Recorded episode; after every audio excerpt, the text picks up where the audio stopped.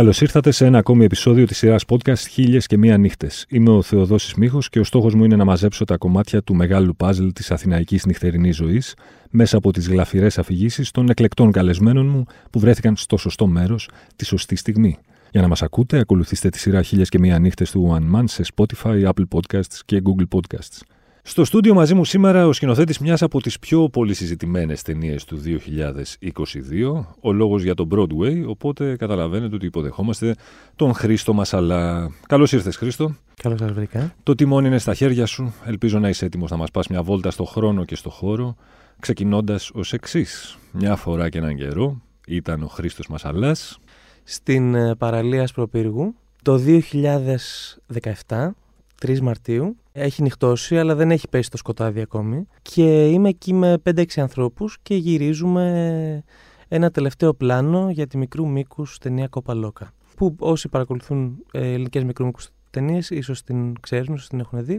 Είναι μια ταινία η οποία έγινε με το τίποτα, κυριολεκτικά, χωρίς χρήματα, χωρίς παραγωγούς, χωρίς μόνο με την καλή διάθεση και το ταλέντο αυτών των 5-6 ε, ανθρώπων.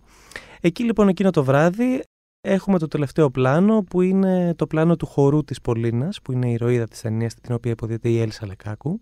Χορεύει ένα κομμάτι που έγραψε η Στέλλα, ειδικά για την ταινία, και χορεύει στην πλώρη ενός καραβιού που είναι αγκυροβολημένο πάνω στην άσφαλτο. Για την ακρίβεια, είναι ένα κτίσμα, ένα παλιό εστιατόριο, το οποίο έχει διαμορφωθεί σαν καράβι, με κατάστρωμα, με κουπαστή και όλα αυτά. Και χορεύει λοιπόν εκεί και προσπαθούμε να πιάσουμε αυτά τα 15 λεπτά όπου ο ουρανός έχει αυτό το μπλε μοβ σκούρο χρώμα πριν σκοτεινιάσει και είμαστε εκεί όλοι συντονισμένοι, εναρμονισμένοι και αυτό το οποίο δεν ξέρω εκείνη τη στιγμή, έχω βέβαια ένα φοβερό, νιώθω μια φοβερή Αυτό το οποίο δεν ξέρω βέβαια είναι ότι αυτή η εικόνα και οι εικόνες αυτής της ταινίας που έγινε με τόσο, με τόσο αυτοσχέδιο τρόπο, ότι με έναν τρόπο θα αλλάξουν την πορεία της καλλιτεχνικής μου ζωής. Γιατί η ταινία αυτή τρεις μήνες μετά έκανε πρεμιέρα στις Κάνες, παίχτηκε ε, από εκεί και μετά και ε, άλλαξε τον τρόπο με τον οποίο πλέον μπορούσα να επικοινωνώ τη δουλειά μου και, και βεβαίως ε,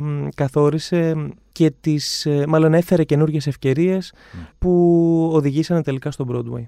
Από τον Ασπρόπυργο στις Κάνες, δηλαδή. Ναι, ναι. Και ήταν κάτι το οποίο προφανώς κανείς από αυτούς τους ανθρώπους που ήταν εκεί στις 3 Μαρτίου δεν το πίστευε αυτό. δεν το είχαμε συζητήσει, όχι, δεν υπήρχε καν στο μυαλό μας. Και πρακτικά πρέπει να σου πω, δεν ε, είχε περάσει και το deadline υποβολής της Κάνε. Οπότε θεωρούσα ότι αυτό, ξέρεις, δεν ήταν καν στο μυαλό μου.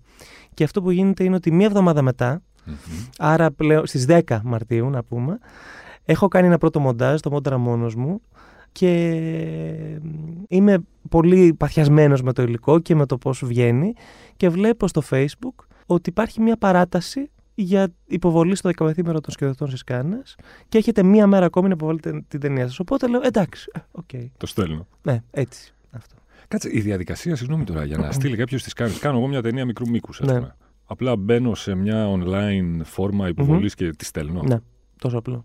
Δεν χρειάζεται δηλαδή να υπάρχει από πίσω κάποιος παραγωγός, κάποιος έτσι να πατήσει, ξέρεις, να πάρει τα σωστά τηλέφωνα που λένε ναι. για να. Όχι. Ειδικά στις μικρούμικου ε, που η μικρούμικου ταινία δεν είναι και ένα μέσο ας πούμε το οποίο έχει και εμπορική, ξέρεις, σημαντική εμπορική Οπότε ξέρεις δεν παρεμβάλλονται άλλα πράγματα ας πούμε τα οποία μπορεί με έναν τρόπο να επηρεάζουν κάπως το, την προτεραιότητα που μπορεί να δίνεται σε κάποιες ταινίες μεγάλου μήκους, που και εκεί ξέρεις, δεν, ξέρεις, ε, είναι πολύ σχετικό τέλος πάντων. Αλλά στις μικρού μήκους ταινίες ε, νομίζω ότι ε, μπορεί ο καθένας. Και η περίπτωση δική μου είναι μια τέτοια περίπτωση όπου από το πουθενά πραγματικά... Και πόσο καιρό μετά έμαθες ότι η ταινία έγινε ε, μετά από. Εντάξει, μαθαίνεις, μπορείς να μάθεις σε δύο-τρία στάδια ότι ξέρεις, είσαι σε ένα shortlist. Οπότε, ότι ξέρεις, ε, έχουν live υπόψη την ταινία, την υποβολή σου και αυτά. Και μετά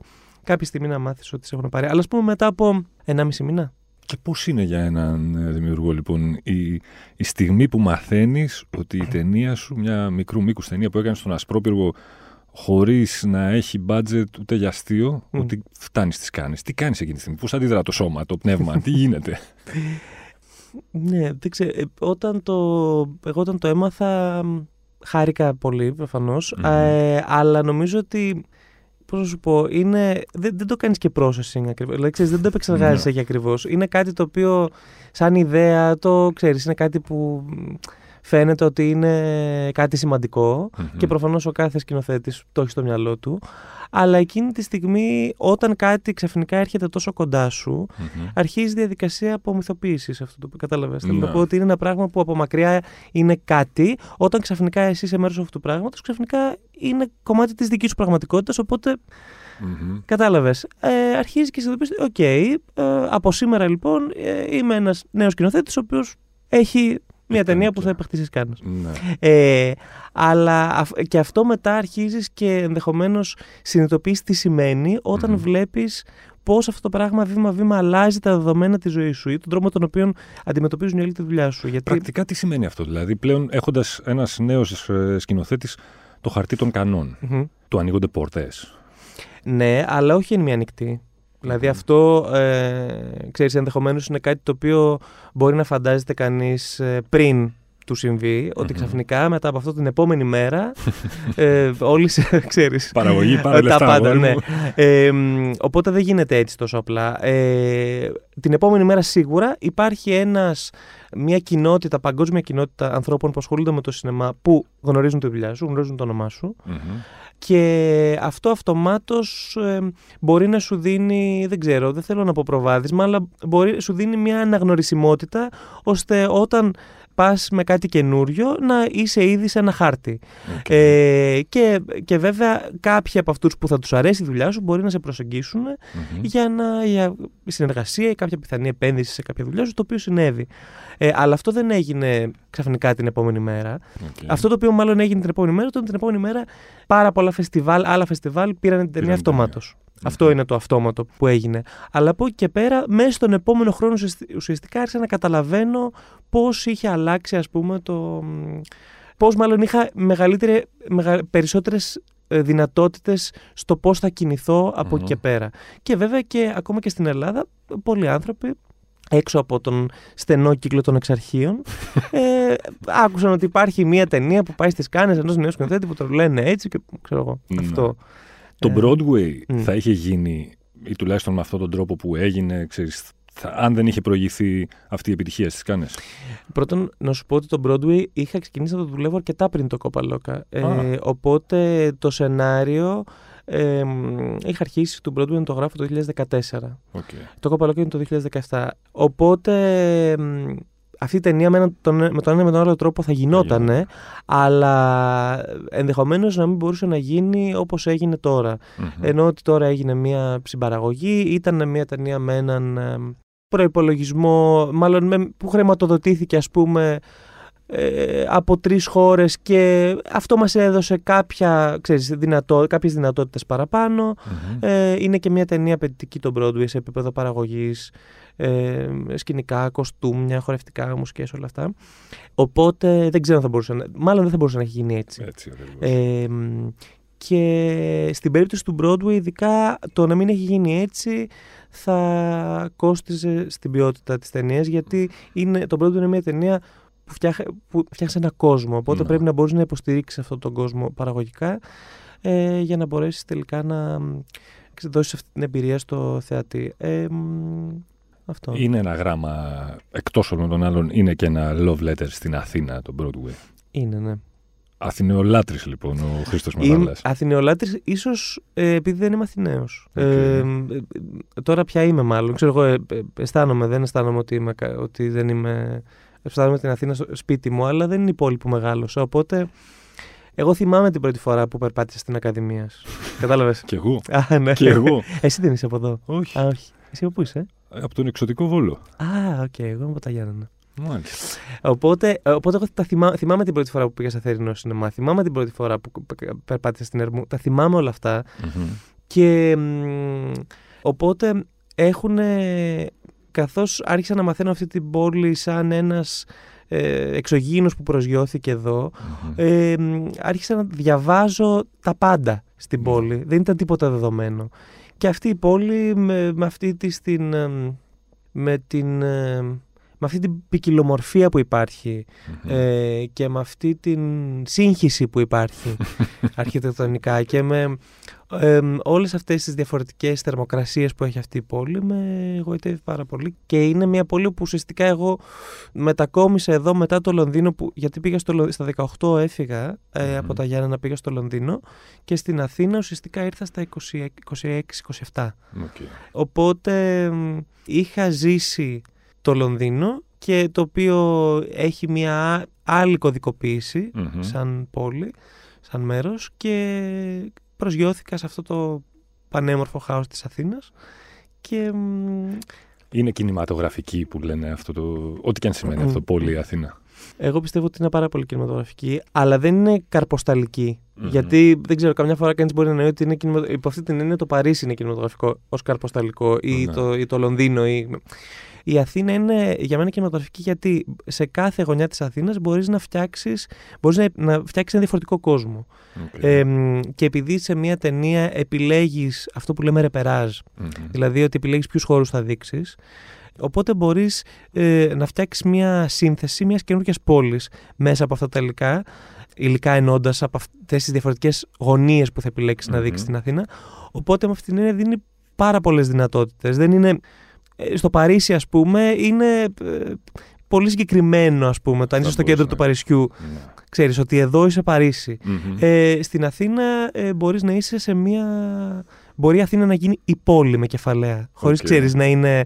Να, να, να, να προσδιορίζει το πού ακριβώς Έχει κάτι το μπορεί να είναι. Ε, έχει κάτι το μπορεί να γίνει το αρχιετυπικό αστικό σκηνικό με ναι. έναν τρόπο. Με την καλή ή την κακή έννοια. Με την έννοια, για μένα την καλή, ξέρεις, ο καθένας, ή μπορεί να κάνεις ακόμα και μια διστοπική ταινία στην Αθήνα πολύ πιο εύκολα.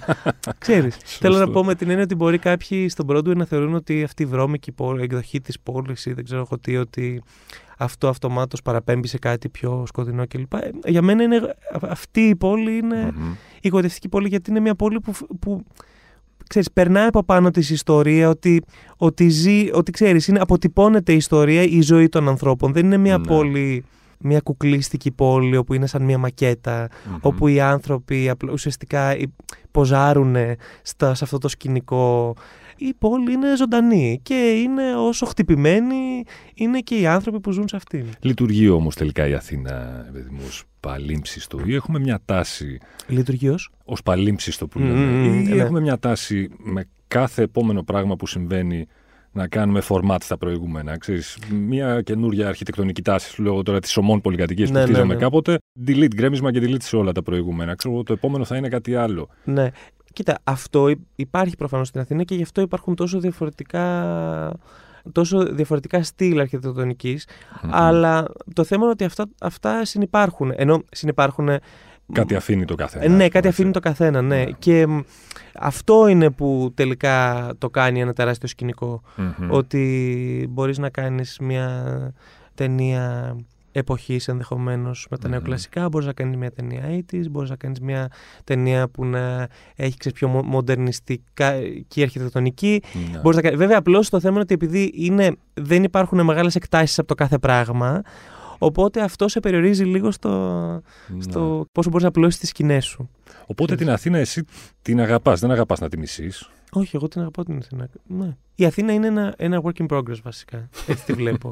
και θεωρώ ότι και εγώ είμαι ένα work in progress. Θεωρώ ότι γενικώ ότι μου αρέσουν οι, τα μέρη και οι άνθρωποι που δηλώνουν ευθέως ότι είμαι υπό εξέλιξη. Okay. Ε, ότι δεν είναι κάτι το οποίο έχει, είναι τετελεσμένο και βλέπω ας πούμε ότι ξέρεις ότι αυτό είναι και δεν αλλαζει Οπότε αυτό μου αρέσει στην Αθήνα από τότε που ήρθε, σου λες τα 26, μέχρι τώρα, αυτή η όποια εξέλιξη έχει συμβεί στην αθηνα ε, σε τι ποσοστό είναι θετική και σε τι αρνητική, κατά τη γνώμη σου; Ωραία, να πω το εξής. Το ζύγι είναι θετικό τελικά. Είναι... Ωραία, θα...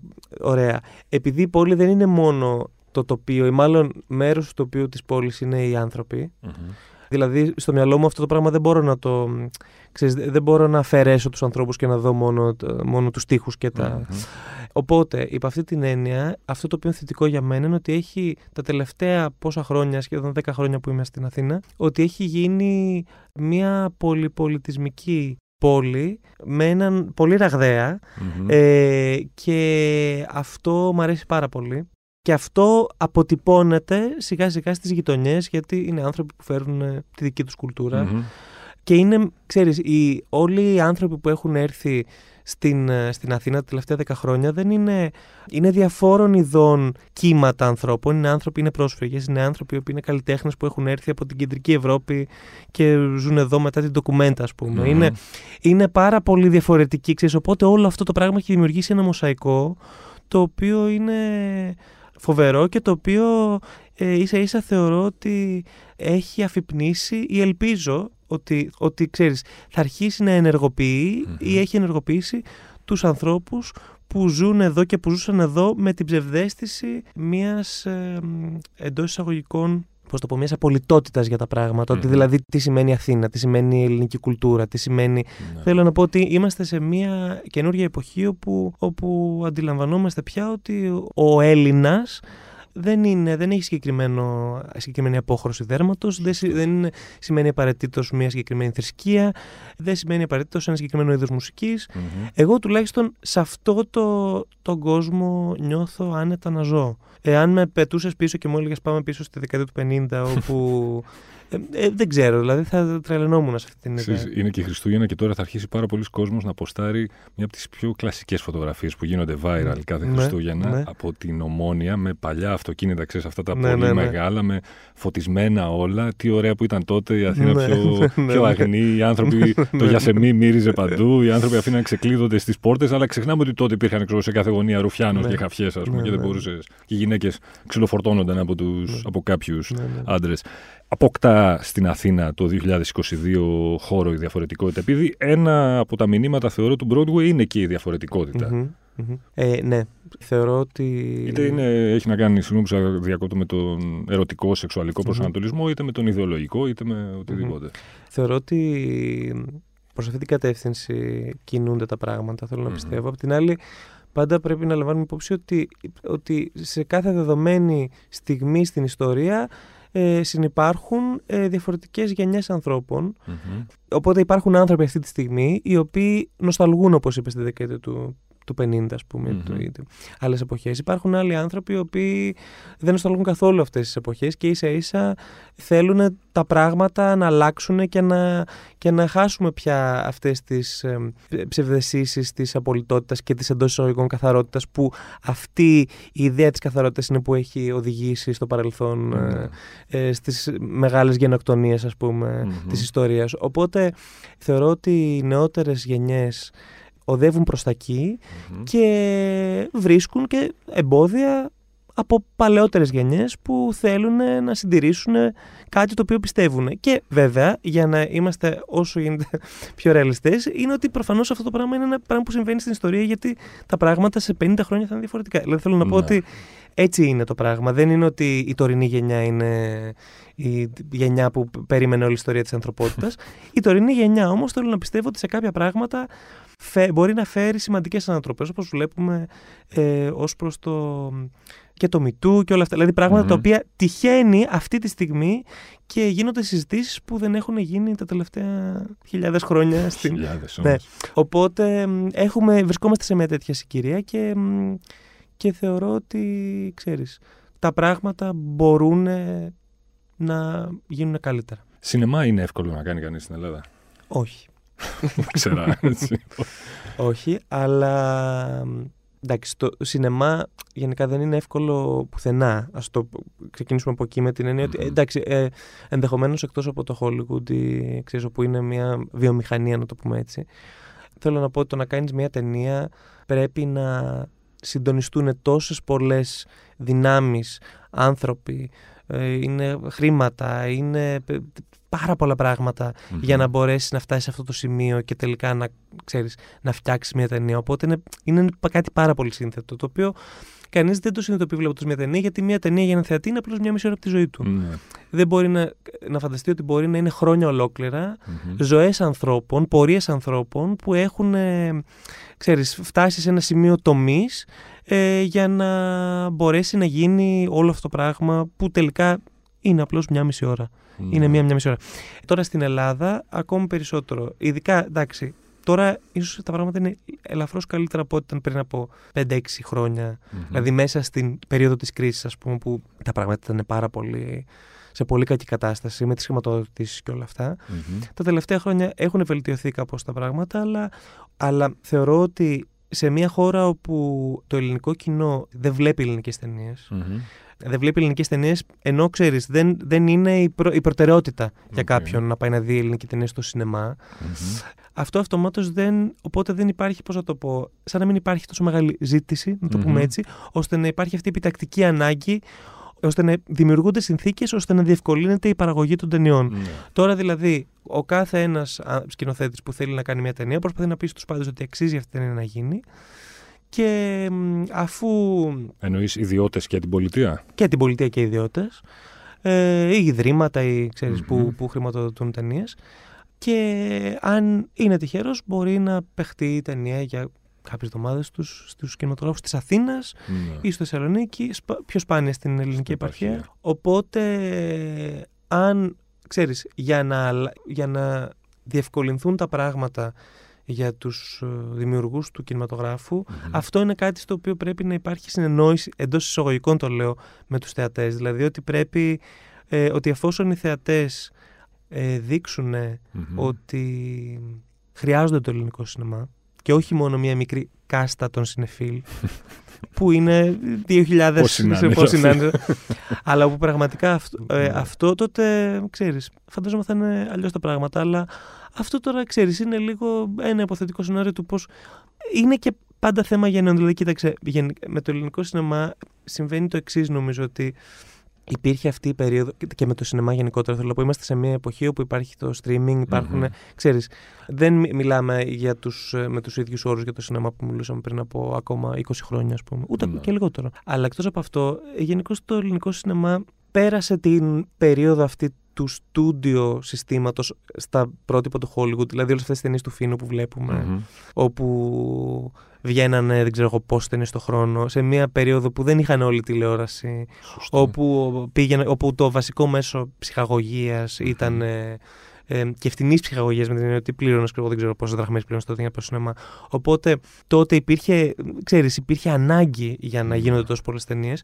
Μετά, ξέρεις, ήρθε το νέος, ο λεγόμενος νέος ελληνικός κινηματογράφος, η γενιά του Αγγελόπουλου, που αλλάξαν τα πράγματα. Αυτή ήταν η ιστορική συγκυρία και έτσι ήταν να γινει Και κάπως ε, εκεί δημιουργήθηκε ένα χάσμα το οποίο δεν γεφυρώθηκε και ποτέ από τότε μεταξύ κοινού και Ελλήνων δημιουργών. Δηλαδή τότε που ο κινηματογράφος άρχισε να γίνεται να το πούμε, ε, ο κινηματογράφος του δημιουργού που λέμε. Δηλαδή οι ταινίες που πια τις προσδιοριζε ο εκάστοτε δημιουργός, το όραμα του δημιουργου ήταν αυτό που ήταν σημαντικότερο από το να είναι μια ταινία είδους, ας πούμε. Ναι, ναι. Ότι, ε, ότι ο Φίνος Κρογόλη θα βγάλω μια κομμωδία, θα βγάλω ένα ε, ερωτικό νουάρ με τη Λάσκαρη, θα βγάλω ξέρεις, είχε όλα αυτά. Τα, την, ε, μετά λοιπόν ήρθαν οι επόμενοι σκηνοθέτες, οπότε ήταν, ήταν η περίοδος όπου κάπως ε, πέρασε σε ένα άλλο στάδιο και ξαφνικά. Και βέβαια εκεί ήταν. Αυτό είναι και το ενδιαφέρον, ότι όταν το κοινό άρχισε να απομακρύνεται από τις, από τις ελληνικές που ήταν πια ταινίες δημιουργών, τότε το ελληνικό σινεμά άρχισε πιο πολύ να ταξιδεύει στα φεστιβάλ και να διακρίνεται. Οπότε αυτό είναι το, ξέρεις λίγο το ενδιαφέρον. Ότι στο εξωτερικό κανείς δεν ξέρει τις ταινίες του Φίνου. Ναι. Αλλά όλοι ξέρουν τις ταινίες του Αγγελόπουλου. Okay. Τώρα, το, στην Ελλάδα το πόσοι έχουν δει στο σινεμά ταινίες του Αγγελόπουλου δεν, δεν ξέρω πώ είναι, αλλά δεν πιστεύω ότι είναι τόσο πολύ. Ναι. Όλοι το ξέρουν ω Ω μια ιερή μια... αγελάδα, ας πούμε. πούμε ναι. Και μετά από εκεί πέρα, υπάρχουν διάφορες. Η, η ιστορία είχε διάφορες διακυμάνσεις του ελληνικού σινεμά.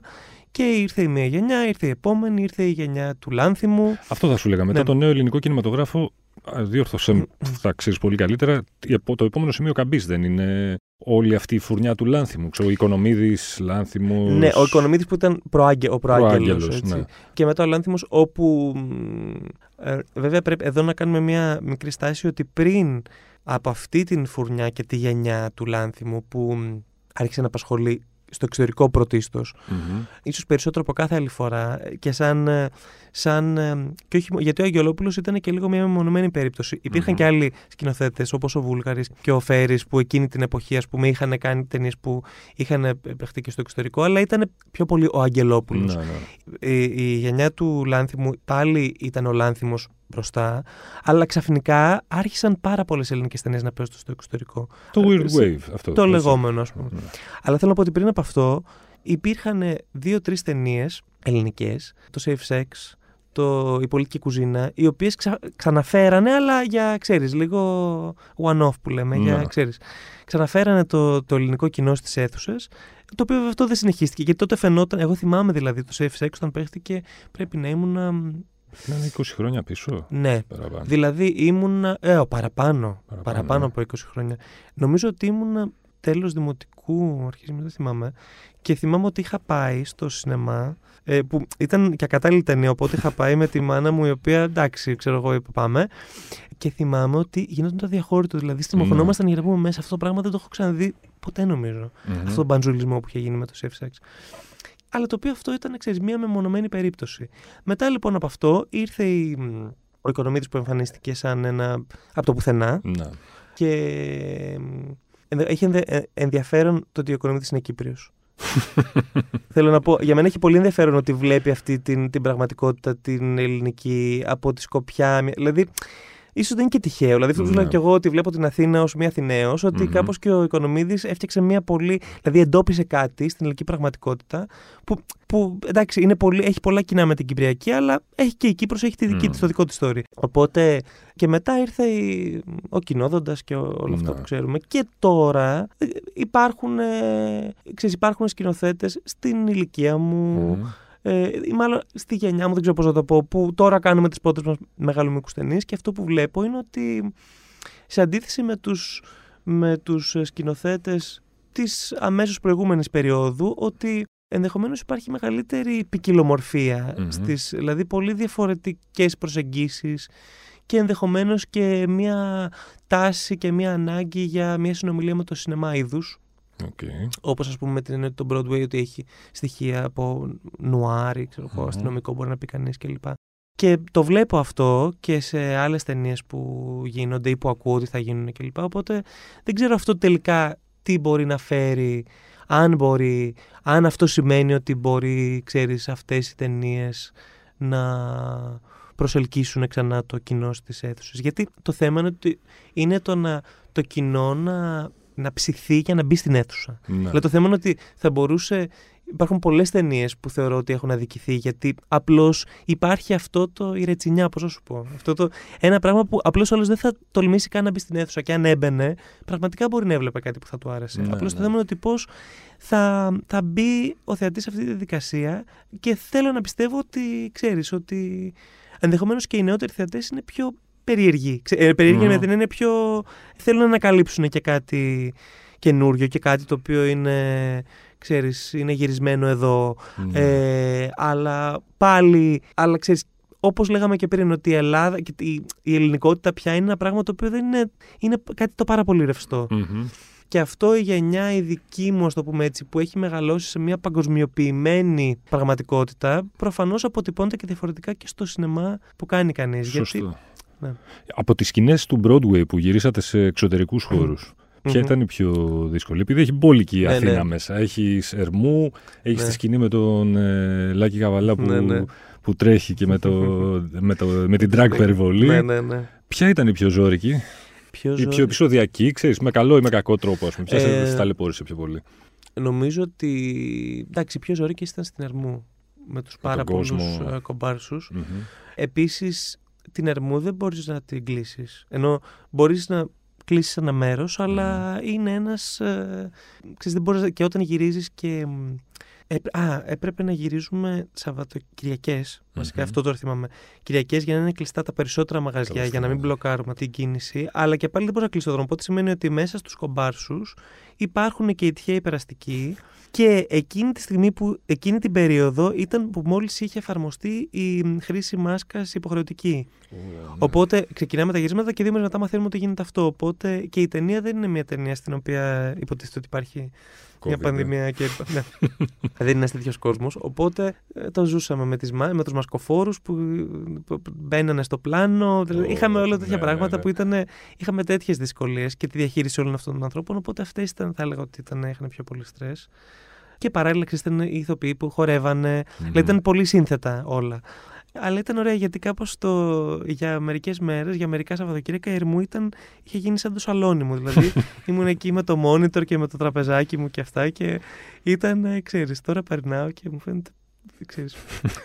Ποιοι είναι όλοι αυτοί στο σαλόνι μου. Ε; ναι, ναι, ναι. Λοιπόν, αν, η Ερμού, αν ένιωσες στην Ερμού σαν το σαλόνι σου, γενικά ποια γειτονιά στην Αθήνα νιώθεις σαν, το, σαν στο σπίτι σου; Ε, Πού νιώθεις πιο οικία; Εντάξει, ε, σίγουρα στα τα εξάρχεια που μένω. Αλλά ξέρεις, εγώ είμαι λίγο περίεργος. Μένω εξάρχεια, μπορεί να πάω και λίγο κολονάκι να πιω καφέ και να ξαναγυρίσω να φάξω. Δηλαδή είμαι λίγο. Ε, είμαι και έτσι κι αλλιώς. Ναι. Οπότε, οπότε και μου αρέσει πάρα πολύ αυτό που υπάρχει κάποια στιγμή στην ε, ε ναβαρινου όπου υπάρχει αυτή η, μια νοερή, ένα νοερό σύνορο κάπως ναι, όπου ναι, ξαφνικά ναι, τα εξάρχεια δηλαδή είσαι σε έναν άλλο κόσμο οπότε μου αρέσει ξέρεις το, το από εδώ και από εκεί λίγο το upstairs downstairs αυτό το που έχει το ε, εξάρχεια κολονάκι. Δηλαδή θα πάω στο φίλιο να, να καθίσω και να συναντήσω εκεί τους συνεργάτες μου και να τα πούμε και αυτά μου αρέσει πολύ. Αλλά γενικώς, ε, εντάξει, εξάρχεια είναι τα όσα χρόνια μου εδώ είναι, είναι η γειτονιά μου και από εκεί και πέρα ανάλογα και με την ε, ταινία και την κάθε ιστορία που θέλω να αφηγηθω και τα, τα μέρη που ψάχνω αρχίζω ξέρεις, και πηγαίνω και σε διαφορετικά μέρη και... Αν ερχόταν ένας συνάδελφός σου από δεν ξέρω που κάποια άλλη ευρωπαϊκή ημί πόλη και έρχομαι για ένα Σαββατοκύριακο στην Αθήνα Έχει γίνει, θα σου πω. Μπράβο, για ρε πες Τι βόλτα ε, κάνεις.